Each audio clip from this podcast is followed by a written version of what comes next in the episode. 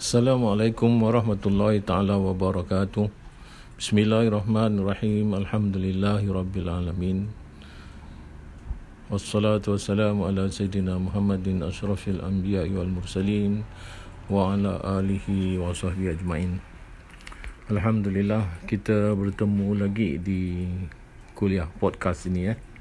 Iaitu siri selanjutnya kita sambung daripada apa yang sudah kita ceritakan pada kuliah yang lepas ataupun siri yang lepas iaitu kita ada menyebut tentang pakaian yang telah Allah Ta'ala kurniakan kepada Nabi Adam AS ada sebenarnya mengatakan bahawasanya salah satu daripada pakaian itu adalah yang menutupi keseluruhan tubuh badan Adam yang disebut sebagai Az-Zufr dan Az-Zufr ini kebanyakan daripada para ulama Islam mengatakan dia itu uh, seputih dan sehalus juga setipis kuku yang berada di jari-jari tangan kita.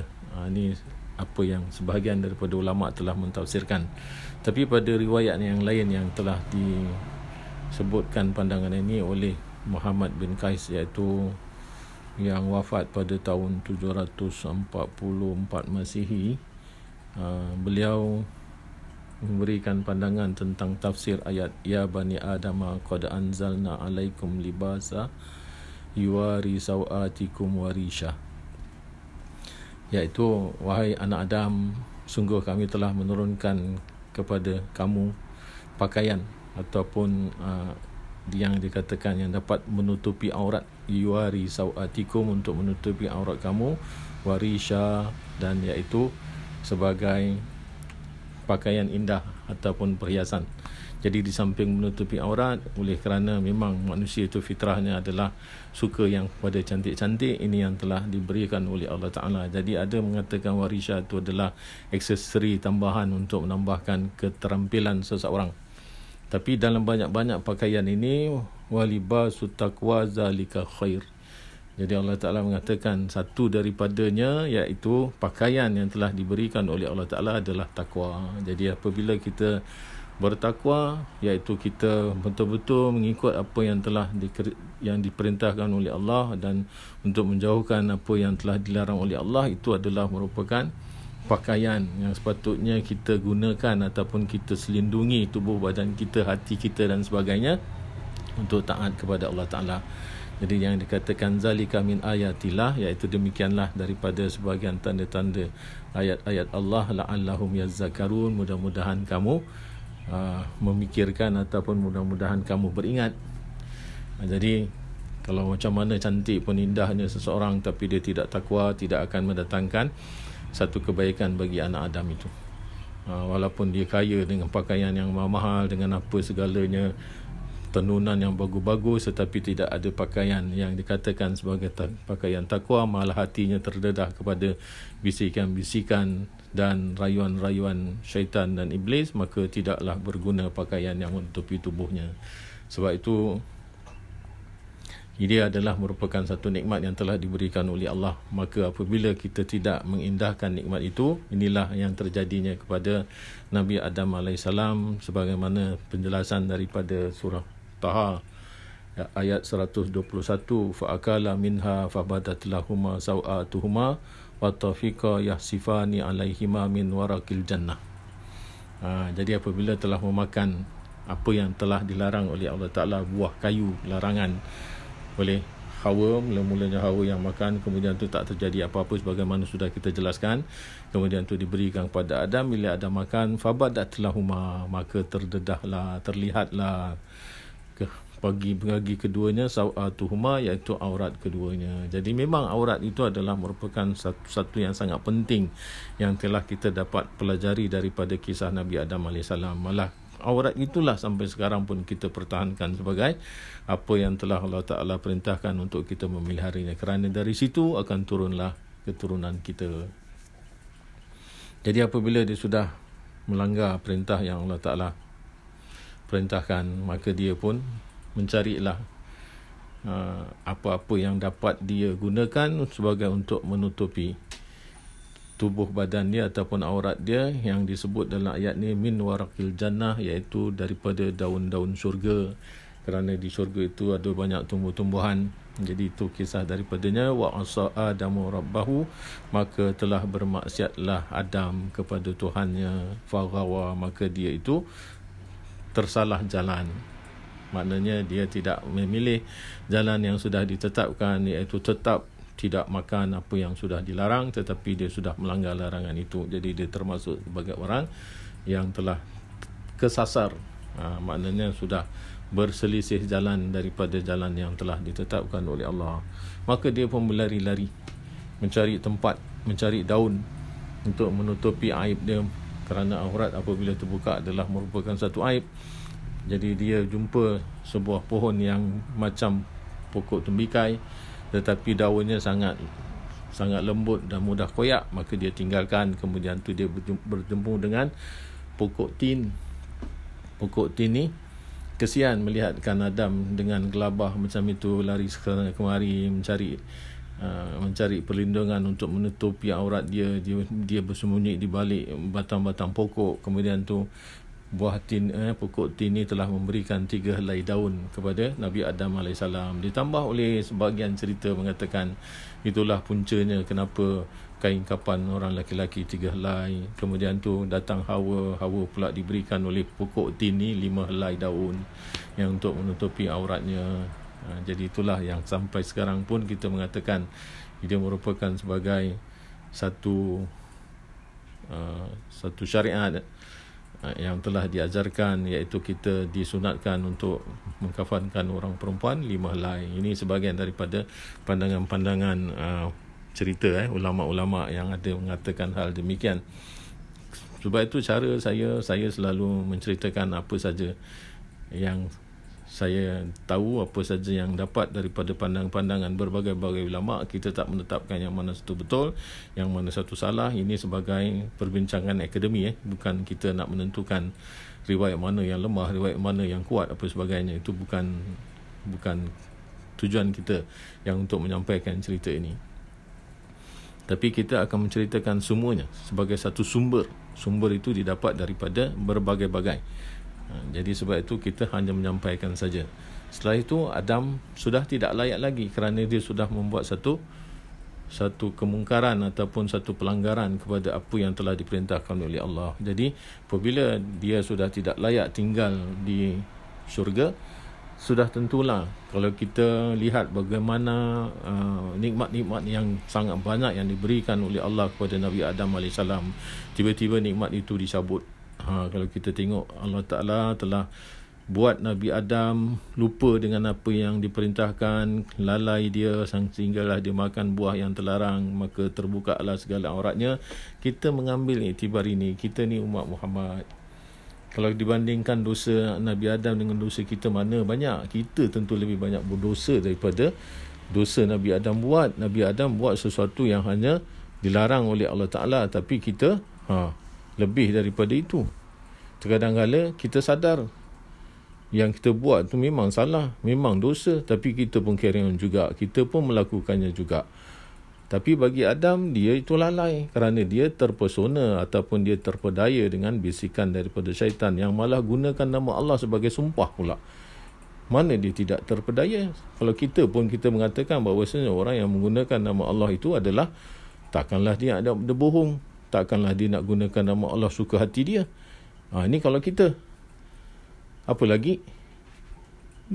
Allah telah memberikan satu kepercayaan kepada Nabi Adam. Tentunya dia adalah merupakan seorang yang baik. Dia dia mengatakan takkanlah ada orang yang sampai nak berbuat tak baik kepada nama Allah berani-berani pula orang ini. Tentunya dia akan mengatakan macam itu. Jadi dia terpedaya dengan sebab baiknya dia itu. Sangka baik dia kepada orang. Ha, ini yang buat dia Allah Ta'ala sampaikan keluarkan daripada syurga tanggalkan pakaian dia sampai nampak aurat. Tapi kita berapa banyak dosa yang kita buat. Tapi kerana rahmat Allah Ta'ala kerana Allah Ta'ala sayang kepada Nabi kita Muhammad kita masih melekat pakaian pada diri kita. Kalau ada momen kita buat saja jahat pakaian tertanggal agaknya tak ada orang nak buat jahat. Tak ada orang nak buat maksiat. Tapi ini kita selalu lalai kita selalu lupakan nikmat Allah kalau Allah, Ta'ala telah sudah turunkan dia daripada syurga maknanya kepayahan hidup akan berlaku. Tapi kita masih Allah Ta'ala bagi rezeki masih Allah Ta'ala bagi udara untuk kita hirup. Itu pun kita tidak berterima kasih. Malah kita boleh sempat ketawa pula dengan apa yang sudah kita lakukan sebagai dosa.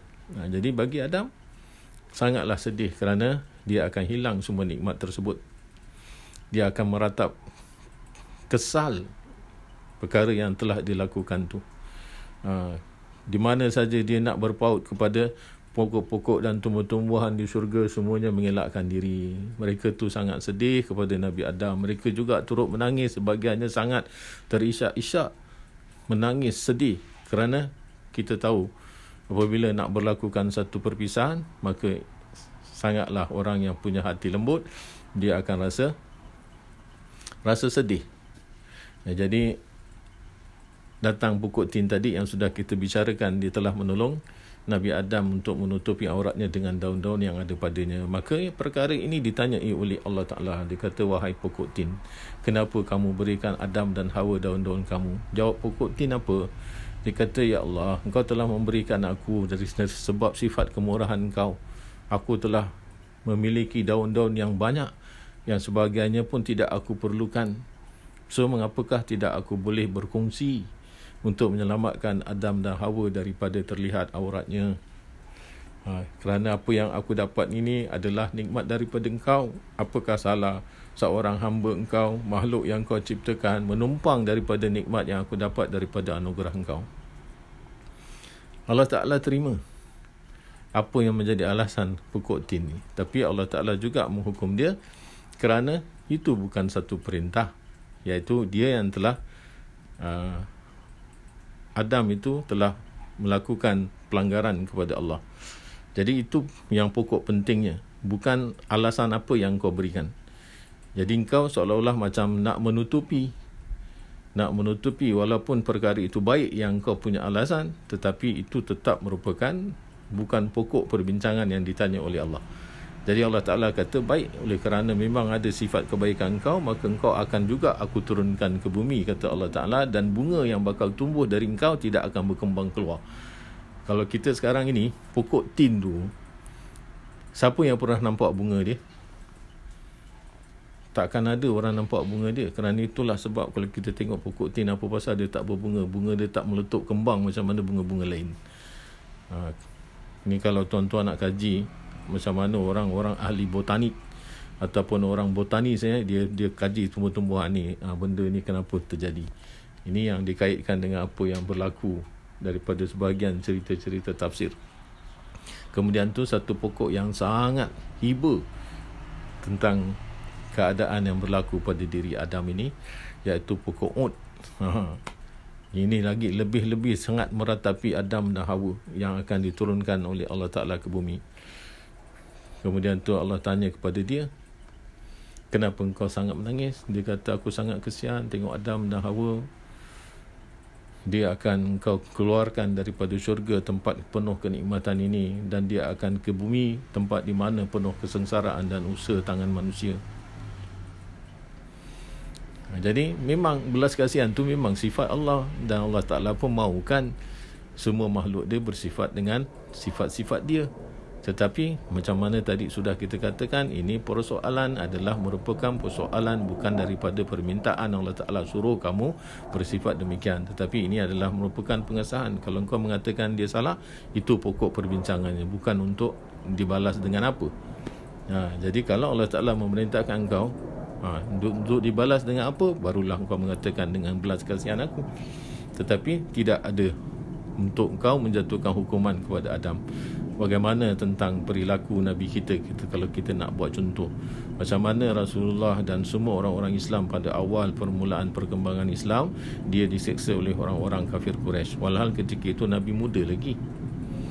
Kalau Allah Ta'ala kata bangun kamu menentang mereka hapuskan mereka Rasulullah juga mampu untuk melakukannya. Tetapi tidak diperintahkan oleh kerana Rasulullah ni taat belum ada perintah tak mau buat. Walaupun hati kata orang tu sangat belas kasihan tengok orang-orang yang masuk Islam pada peringkat awal tu dibunuh, diseksa sampaikan sangat menyayat hati. Tak boleh mata kita nak memandang. Rasulullah tak dapat buat apa-apa hanya yang didapat janjikan adalah syurga sebagai balasan.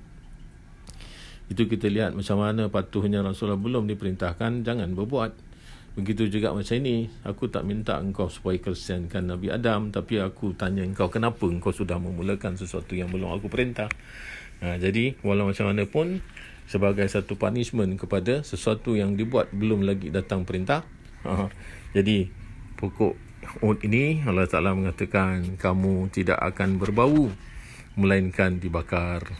Ha, jadi sebab itu dia kata kamu juga akan aku turunkan ke bumi ini supaya anak-anak Adam akan mengambil kamu dan mencium baunya dan mereka tahu bahawasanya mereka itu akan teringatkan bau wangi-wangian syurga. Ha, jadi ada pula benda-benda lain yang begitu sangat tegas di dalam pandangan dia terhadap apa yang telah Adam dan Hawa lakukan. Ha, siapa dia dan apa benda dia? Kita sambung pada kuliah yang akan datang insya-Allah. Bijai sayyidina Muhammadin sallallahu alaihi wasallam. Syaulillahi fatihah